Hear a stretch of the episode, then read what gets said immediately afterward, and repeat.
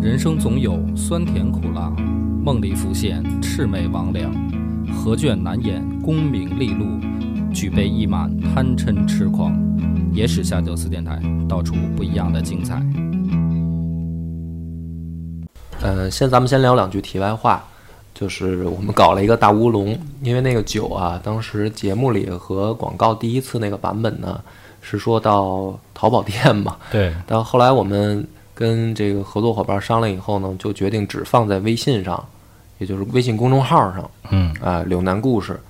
嗯、没有在以后也不在淘宝上了。对，所以好多我看朋友留言，包括私信我说淘宝上没上架啊，什么这个淘宝名儿写错了，对，然后或者名儿错了，就是你也不用去淘宝再翻了。然后我现在录的时候是嗯八、8月十二号，我刚才看了一眼，已经七七十个订单了，嗯，就是一共不多九了一共九十九个啊。所以我不知道你听到这一期节目的时候，如果想买还赶不赶趟儿？可能你就算来微信这个金银九环这个事儿也已经吹了，就是当然后期还有一些产品也会在这对，个，但是也没关系，就是你还是关注吧，因为我我刚才我之前我也保证过，肯定会推出亲民价格的。对呃所以这回呢，因为它是纪念款，只有九十九对儿，微信上的那个数啊，也不是当不得准的，就只能看大对儿的数啊、小的那个就是到一到九十九卖完，它就直接就下架就停了。嗯，所以你也别觉得好像过一段时间再出手就没了，我也没，我就只留了一对儿，翻那儿一对儿，我们自己也没有。嗯，啊，所以你关注以后呢，那个以后亲民的、价格低的、正常大家平常服用的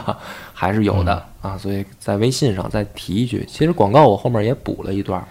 本节目由优琴家居天猫旗舰店冠名播出。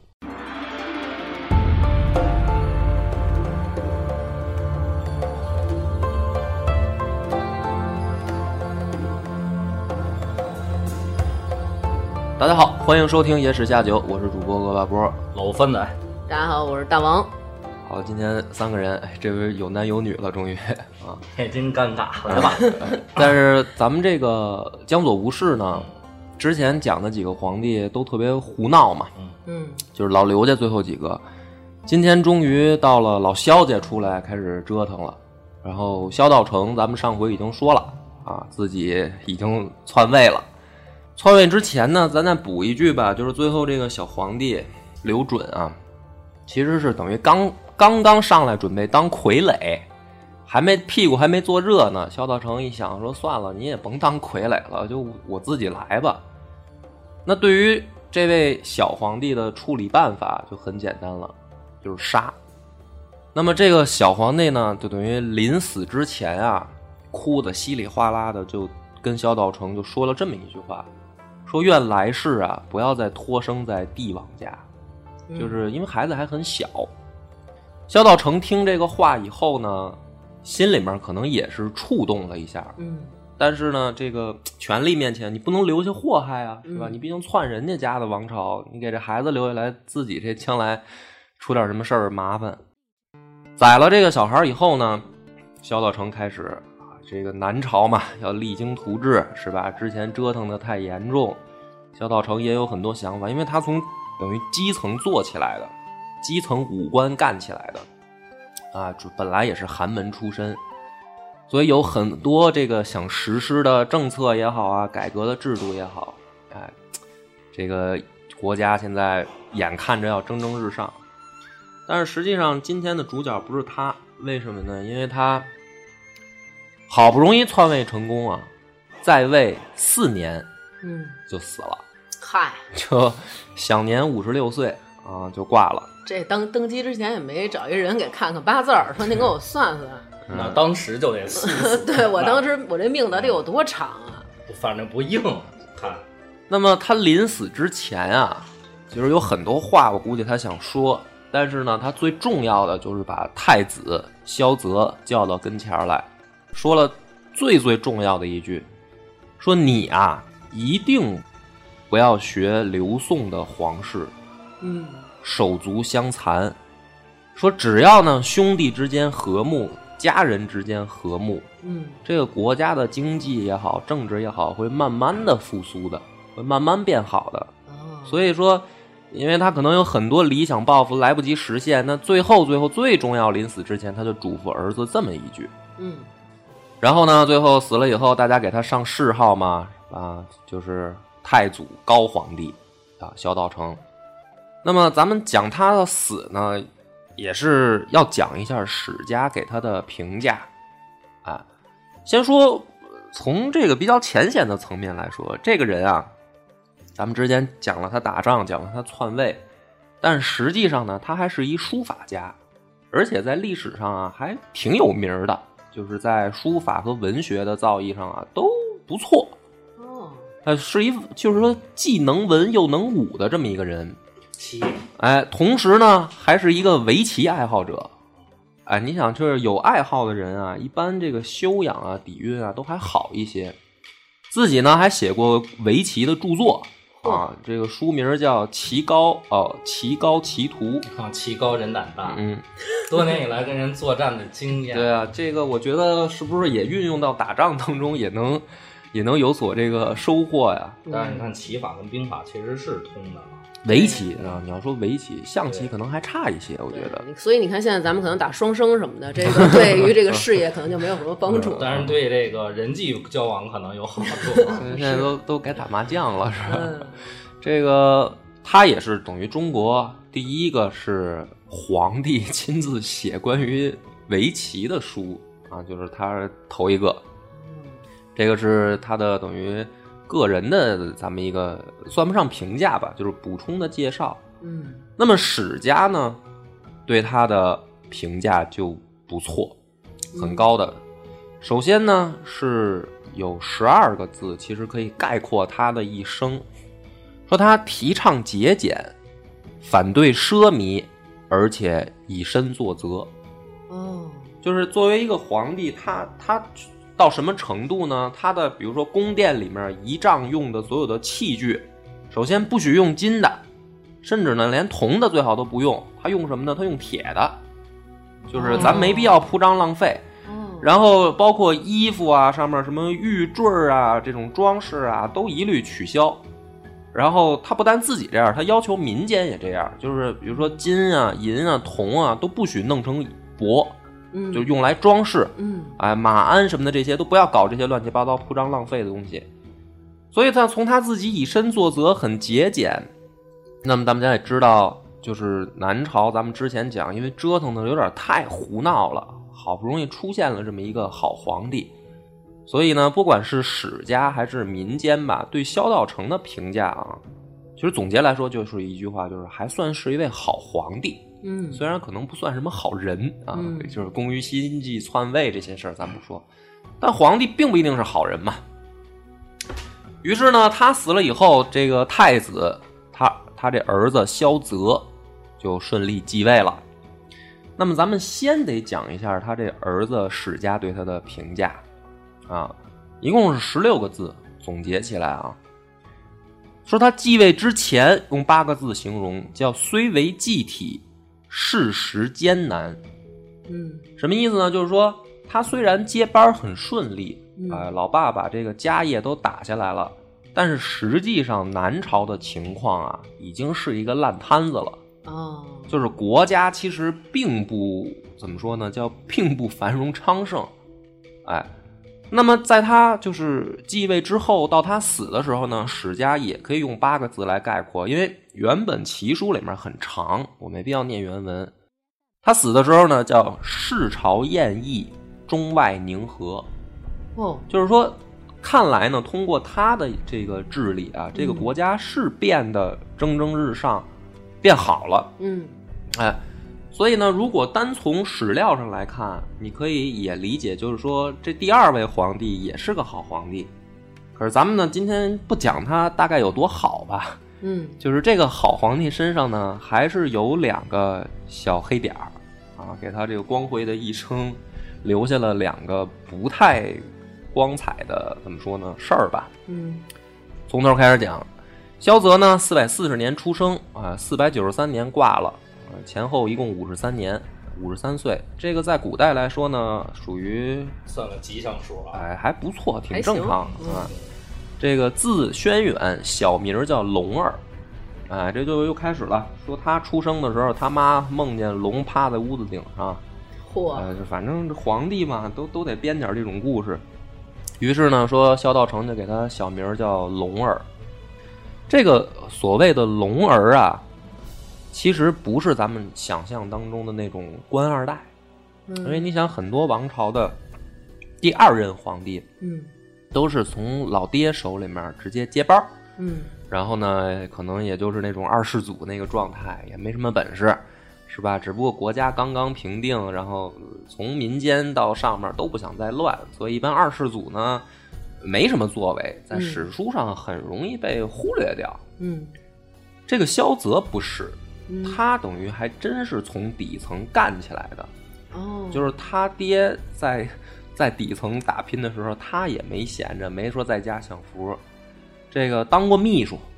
嚯，啊，然后呢还当过县 令，当过秘书还行，当过前台嘛，还 当嗯前过台秘没书有，还坐过牢，嗯哦，就是等于你看他这几个 身份是吧？秘书、县令、囚犯什么，这都是可见他在底层是打拼过的。那么主要讲讲他坐牢是什么呢？为什为什么坐牢啊？说他这个二十六岁的时候，赶上晋安王刘子勋谋反，他当时呢等于在南康郡啊当县令，就是嗯郡下面郡属的县县令。嗯然后呢，这个地方长官呢，就是南康相沈素之啊，就是跟等于自己治下的这些基层官吏就说说咱们这个得随着刘子勋谋反啊，啊造反了，他就不干。他一不干呢，那你就属于你这选对战你不战是吧？于是这南康相沈素之就把他给关起来了，就等于下狱了。嗯下狱以后呢，这哥们儿也挺郁闷的，这个萧泽是吧？你说这个你们谋反啊，非得逼我站队，不站还不行。本来以为自己这个可能美满的一生到这儿就结束了，嗯因为这这个说是下狱，可能最后就是弄死就完事儿了呗。最后还算他幸运，就是他们家的门客呀，跟他们家人啊，等于劫狱给他劫出来了。嚯，那这个萧泽呢，被从狱中救出来以后，就开始亮手艺了。首先呢，就带着自己家里边的门客呀，包括家人啊，开始跑。他一跑呢，这南康相沈素之就追他，结果啊，这个萧泽把沈素之给反杀了。哦就是人家带兵追他，结果他反过来把那哥们儿给逮着了，然后宰了。嗯结果呢，这个南康相被宰了以后，当时刘子勋一看说：“嚯，这地方上出能人了呀！”就派了一个叫戴凯之的，准备去接替南康相的职位，同时呢，让自己的部将张宗之率数千人去支援南康。那你心里还是虚了。哎，就是属于，因为你想，他等于带着自己的家人跟门客，实际上也没多少人，等于嗯派了一千的部队嗯，过维去稳去了。过去对维稳，结果呢再次遭到反杀。哇，这哥们儿武艺可啊以，就是这哥们儿，就不管是个人武艺，看来还是这指挥能力吧，就把这张宗之也给宰了。不是他那家人也可以啊，嗯，不能嗯，跟一千军队干。对，这门客可能都是民团的，然后呢，这个他就开始招募乡勇，就是自己开始组织。人家这回派了一千人来呢，下次不就没准不是这数量级了，就不能再靠咱哥几个亮手艺了，是吧？嗯就也自己这边招兵。招兵以后呢，他们就把南康郡城给围了。就等嚯，于 他们就说，那你就咱们就换换吧。这个戴凯之跟里边被堵着，这个时候呢，刘子勋派了自己另一个部将叫谭秀之，这回来了七千人，然后又被反杀了，嚯，然后南康郡城也被他们给搞定了。是被反杀了，还是嗯被都收编了？就是主将肯定玩完料嘛，然后人可能有的被收编啊什么的，等于就是这哥们儿啊，从坐牢到开始嗯逃狱，然后最后把南康郡给占了，这怎么在狱里是镀金了，是怎啊么，就着？等于学了点觉醒手了艺。呗，可能是。估计是有这人说，玉可能是他根据地。这狱里可能有人给他一本秘籍，我看你武功啊，骨骼清奇啊所，以这个一般大牢里面出能人嘛，是吧？然后占了南康郡以后，他还袭击豫章郡，就是他还出兵我平主叛，变主动了，变主动了。最后呢，刘子勋造反失败，然后朝廷呢就因为萧泽的这个功绩，把他封为宁朔将军、广兴相。哦也就是说，他其实不是靠他爹萧道成爬上来的，嗯他等于是自己靠军功爬上来的。不，你得说是靠他的悲惨境遇爬来的。对，然后后面呢，这个亮手艺的事儿，咱们就讲这一个案例就够了。就是后面他还多次作战，啊嗯因为南朝本身叛乱也多，当时多次多作战，多次立功，就证明这确实是在军事上有天赋。嗯那么接班儿以后，就是他爹死了，他当皇帝以后呢，当时南朝啊面临一个问题，这个又咱们又讲到所谓的古代的怎么说呢，政治问题或者说治理天下的问题。什么问题呢？就是咱们自从讲五胡乱华的这个衣冠南渡的时候啊，好多北方的士族和老百姓不就往南跑吗？嗯那么跑来南方以后呢，就得跟当地的人，其实就是抢地盘儿嘛。当地的士族也好，老百姓也好，因为耕地就这些，嗯你们这么多人来了，是吧？那这地怎么分？于是呢，当时呢，这个南朝啊，从东晋开始就有所谓的乔治郡县。嗯这个乔治郡县里面呢，就是相当于把北方的制度啊、户籍保留下来。哎，比如说啊，比如说咱们现在在北京，我是、呃朝阳区，我的户口。嗯假如有一天战乱了，我跑到这个南京去了，我就在南，就是政府啊就在南京那边也划出一个朝阳区，哦，然后就说你的户籍还在这儿都保存。但是呢，经过南朝这么长时间啊，实际上出现了一个很严重的问题，就是他们的户籍制度混乱。嗯咱们之前呢，不管是讲桓温也好啊，还是讲这几个南朝出的大牛，他们当时不都想实行土断政策吗？就是说，你别再保留南朝的这个北北方的户籍制度了，嗯就干脆你就取消了，然后大家统一按照编制重新再报户籍就完了。嗯但是一直做不成功。那么在这个期间呢，比如说他征税的时候啊，他们还有这种制度，就是说，如果你是士族或者你是功勋的后代，那么不管是税收还是徭役这些，有的是免。嗯比如你家祖上是三公之一，嗯那你的后代有的就免徭役，哦包括赋税也是都会都会减免。嗯那么很多从北方来的士族啊，后来可能他就混成老百姓了。他们就说：“那我祖上我在北朝，比如说也当过官儿，或者我们家也出过能人，是吧？”这个很多就是等于呃文件就丢失了嘛，因为都是逃难来的，嗯谁还背着说这个户户口口本本儿儿什么的，嗯是吧？这嗯资料都没了。于是呢，好多人就谎报，就明明我祖上三代根正苗红的老农民，嗯我到这儿我为了免赋税，嗯我就说我们家曾经也有一个当过什么官儿的或者县令的，哦这还没法查，因为当时本身就战乱。然后呢，这种不公平一出现呢，导致它后面会加剧，啊，因为从政策上来说，比如说年纪大的也可以不用再去服役，嗯啊，或者比如说身体有残疾的这些情况，都可以免一定的赋税什么的。嗯那既然有人开始谎报，嗯这个情况就在南朝啊其实很普遍，基本上啊每家儿都有谎报的。有的人是岁数，比比如说我刚五十多岁，嗯我直接报一个六十或者七十，我就退休了， 是吧？哦这个我就不不用再服役了。嗯有的人呢本来身体健康，嗯说这个我有残疾，嗯是吧？这个我我其实这个腿是断的什么的，鼻子有问题，啊，是吧？我没有，我失去嗅觉了啊，我干不了农活了啊。还有的人呢，直接就这个说报一个死亡，本来人活着活蹦乱跳，嗯天天这儿嗯扭嗯那儿扭的，嗯然后在户籍上这人已经死了，哦，就是等于瞒报、偷报、漏报嘛。还有当然说报自己这个祖上有当官的什么的，所以呢，到了萧泽执政的时候啊，就是等于萧齐齐已经建立以后，这种情况还是很普遍。嗯那么它就会导致政府呢收不上来税，嗯就是这个户籍一乱，这收税就很难。所以呢，在萧道成的时候啊，实际上已经有想法对这个事儿进行改革了。他当时做的一个举措呢，叫检籍，检就是检查的检，籍就是户籍的籍。嗯检籍是什么呢？就是在民间啊设立令史和版籍官。嗯实际上呢，你把它想象成就是咱们现在居委会里面专门有这么一个人，嗯干嘛呢？就做人口普查，哦重新挨家挨户的敲门调查，你们家到底有多少人？嗯哎，你到底是从哪儿来的？嗯然后呢，如果发现了就是谎报，嗯那么就被定为确籍，就是你的这个原本你报的这个是错误的，嗯那么这样的话呢，相当于你犯罪了，你欺哦骗国家。嗯确籍的人呢，就要悉数远戍充军远戍，嗯就是，你去先去服兵役，我还以为是那个报了自己死亡的，就真给他发一死亡证儿。 啊，就让他名那副不其能那么实。啊便宜吧？得干活儿劳动，但是呢，等于萧道成开了一个头儿，他当四年皇帝他就死了，这个事儿其实还没有真正往下推行。嗯于是萧泽上来以后呢，就说：“那我爹的这个遗遗志，我得给他完成啊。”嗯他就很严格的去执行这个减级制度。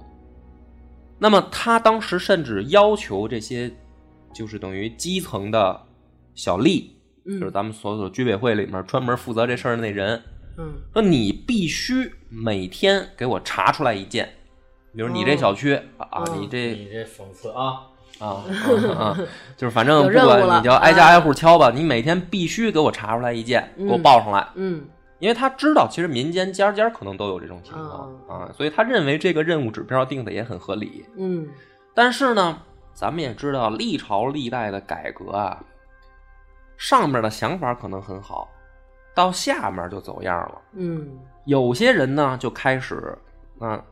咱们就得寻思啊，是不是？我跟这个人关系好，嗯那我就帮他们家，哎反正每天报一件嘛，嗯是吧？我先报他们家的也行，我后查这家，哦，或者干脆说我就说这家没问题。哦对？吧？这关系好的也有送钱的，嗯是吧？说这个你你我给你揭发检举啊，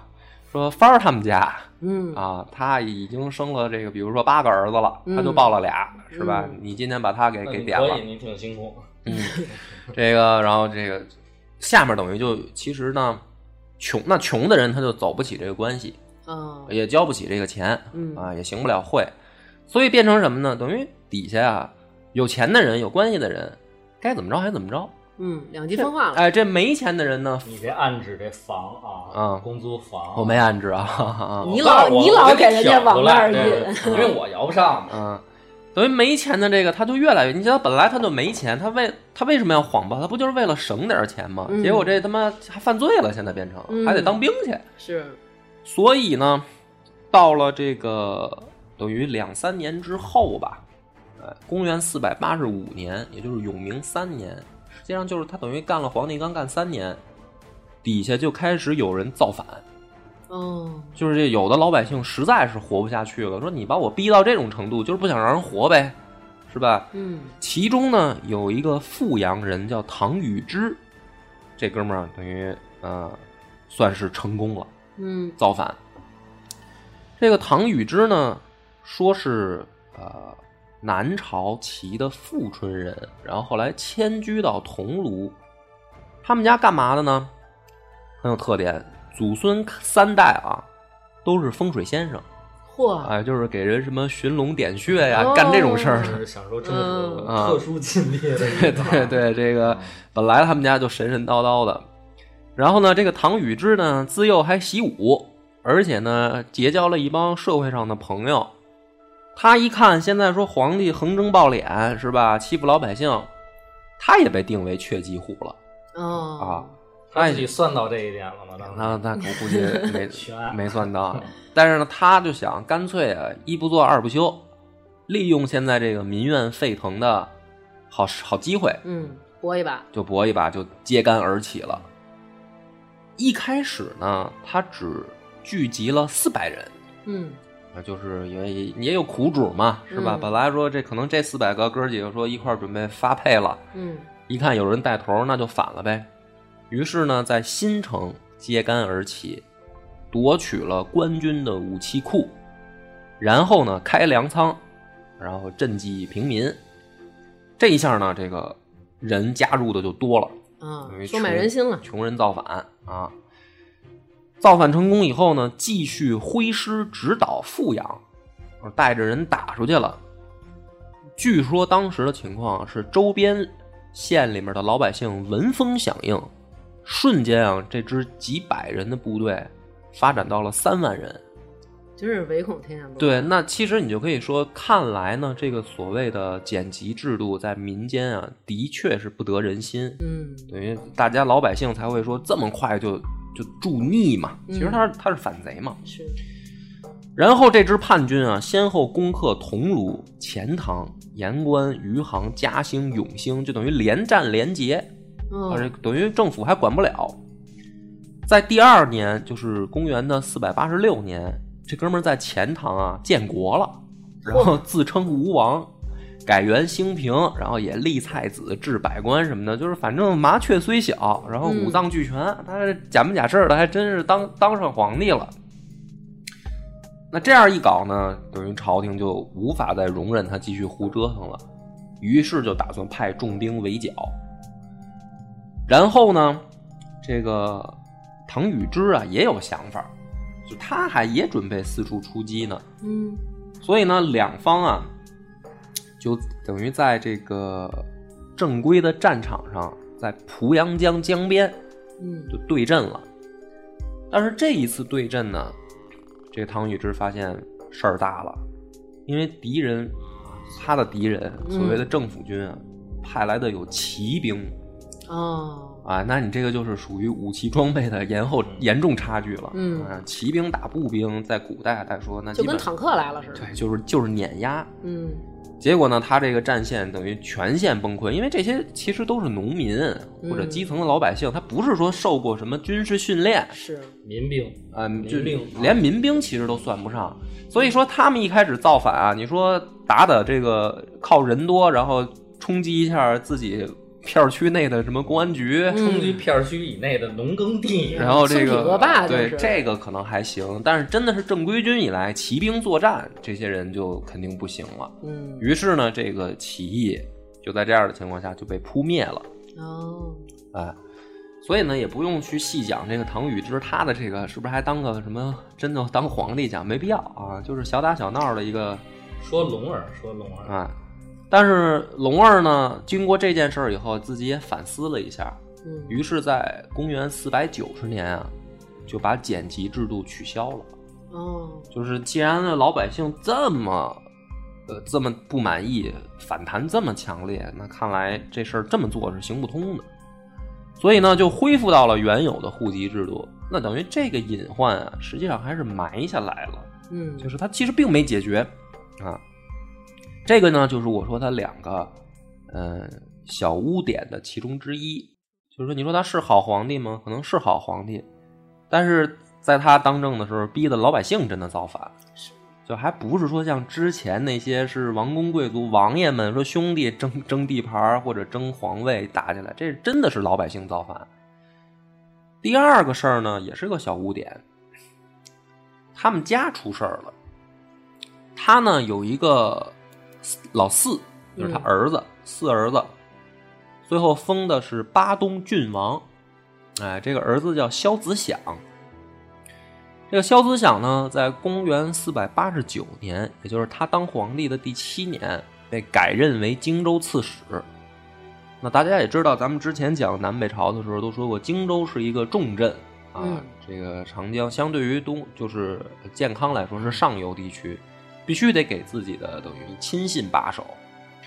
那就说明呢，这个萧子响在萧泽的眼里面还是有点儿能耐的，嗯而且还是值得信任的一个儿子。但是呢，没想到这个萧子响到了荆州没多久以后啊，就有荆州的官吏写这个举报信给萧泽，哦说什么呢？说你儿子啊，穿着打扮、仪仗用度啊，都伪制了。哦什么叫伪制呢？就是说古代啊，比如说你带多少护卫啊，你坐多大的轿子嗯啊，乘什么马车，它有一个标准，有级别的哎，有级别标准。说您这儿子现在伪制，就是说他超出他的了。哦这个在古代啊，其实还是一个挺严重的事儿，就说明这人有野心嘛。哦啊，于是呢，这个萧泽呢接到举发信以后，就有点不高兴。不高兴以后呢，这个风声等于就传回荆州了。嗯传回荆州以后，这个萧子响也知道了，就开始查，就嗯是谁揭发我啊，挑拨我们父子关系。嗯最后呢，就是找到了一些疑似的这个检举人，嗯没坐实啊，名单儿还挺长，比如说刘寅，然后参军江瑜，司马席公墓，然后中兵参军周晏，就是都他手下的这些等于将官或者文臣嘛，找来一帮十来个人，嗯他就问他们说是谁干的。这些人呢就不说话嗯，那就是一块儿干的呗。啊，对啊，那可能萧思想也是像你这么想啊，嗯说你们不是都不说话吗？嗯那你们就是一块儿干的，啊，然后就把这些人都宰了。哦然后他有这个传统啊，他这个事儿一干呢，这事儿就大了，嗯，等于就又传回到萧泽那儿。萧泽听了以后大怒，就是说你这个就要干嘛？你出格了吧？于是呢，下命令就是让萧子想说你自己回健康来，嗯哎，咱俩聊聊。嗯结果呢，这个萧子想可能也是疯了，或者也可能是害怕害怕啊，嗯就是怕或者说回去我爹就要宰我呀。嗯于是呢，就带着自己手下的这个官兵啊，把前来这个朝廷派来的使者啊，就给打跑了。哦那这样的话，你不管你是害怕还是怎么说，你把朝廷派来的使者打跑了，你这就是谋反，嗯你就是等于违抗皇命嘛。嗯于是呢，萧泽就派大军，哎，在这个 呵永明八年的时候去荆州征剿这个自己的四儿子，那很顺利啊。这个荆州的一看说朝廷皇帝派人来了，他手下的这些将官啊、士兵啊就跑了，就根本就没想打。啊那很顺利呢，就给这萧萧子祥就给逮回来了。嗯逮回来以后呢，萧泽连问都不问了。嗯直接就是处死。当时呢，他这儿子萧子响嗯才二十二岁，嗯年纪也不大吧。死了以后呢，他还不过瘾，还不过削瘾对削去爵位，嗯而且呢，把这一支啊改姓儿，左边一个虫，右边一个萧，你们别姓那个草字头的萧了，你们姓这萧，哦就等于你就从我们家族里面除名了。今后，哦但是呢，这个事儿啊，过了几年，嗯这个萧泽就开始后悔，嗯说我当时这事儿办的是不是有点冲动了？嗯就是回忆人的这个回忆啊，有的时候就很奇怪。随着年龄的增哎长，对然后就是有所变化。不信很呢多事儿就原谅了对，嗯就是你自己想想啊，不管是你想起来跟谁的关系，嗯有的时候你回忆起来，往往就老能想起来那些好事儿。哎对是啊、但是事儿刚出的时候，你想的时候都是那个坏事儿，嗯对就是他怎么对不起我，他怎么当时这个骂我来的，对还是怎么着给我使恨不绊儿来得的，自己手啊握兵权对，但是时间一长，这个人都会这样，就是说，而且还是父子嘛。是你想当时能把他派到荆州，那一定是很喜欢他。嗯所以这个萧泽呢，就开始后悔。有的时候啊，严重的情况啊，病发的时候到这个后花园啊， 自己就开始哭，哦就是想儿子，就说：“嗯哎呀，我当时怎么这么冲动啊？这个，哎呀，就老爹这个想儿子这劲儿一上来啊，这文臣武将也不敢劝啊，你自己嗯干的，你现在哭那能怎么办啊？”是后来呢，就追封萧子响为虞父侯，就是还是把他又给怎么说呢，又给 归到平皇室里了平平反了吧，就相当于啊啊。那么这样的情况下呢，第二个污点，我认为就是把自己儿子等于给逼反了嗯啊，然后还给宰了。所以这个所谓的好皇帝呢，嗯，还是出了这么两档子事儿。这两档子事儿啊，我觉得真的算萧泽幸运。嗯为什么呢？因为你去翻这个，不管是宋刘宋的史书，还是萧齐的沈书，还是还是后来到萧梁的，你总觉得当时南朝的皇帝都是一窝疯子。嗯就除了这个萧道成和萧泽以外啊，还算不错。就是他俩这个史书记载的就这么俩污点，你再扒开了找也找不着了。那我觉得他就幸运，幸运什么呢？后来在永明十一年的时候，又出一事儿，他的这个大儿子啊去世了，嗯就是太子死了，哦他也挺伤心。哎，就把这个大儿子立为文惠太子，就是虽然死是死了，但是我还是给你这个身份。然后呢，把大儿子的这个长子，哎，南郡王萧兆业封为皇太孙。然后到了这个同年的七月，这个萧泽也重病不起了。嗯于是呢，就下诏把自己的皇太孙萧兆业叫来，嗯就是让这个小孩儿继承皇位了，就等于他的皇位没传给儿没传给儿子直接传给孙子了。哦，然后呢，咱们就得说，他这个孙子呀是一位奇人，嗯哎，就是难得的这个神奇的人才，哎，那么萧泽呢是享年五十四岁啊，就死了，庙号世祖武皇帝。从他孙子开始啊，这个史书又回到了原来的轨道上。嗯就是按照正正常人啊，但凡你读书，你读到这儿的时候，你会觉得，哎呀，南朝是不是要有起色啦？嗯连续赶上两位还算不错的皇帝啊，扒开了找，也就这俩污点，其实也不算什么大事儿。嗯那总觉得说南朝是不是又有机会崛起，然后没准有一天能反攻中原，然后把这个少数民族给赶出去，然后恢复汉家天下？哎，你想多了啊！他这个孙子啊又开始折腾又，开始造，哎，这个神奇的程度呢，嗯，不下于刘宋最后那两位，特别奇葩，特别奇葩。那么预知后事如何，且听下回分解。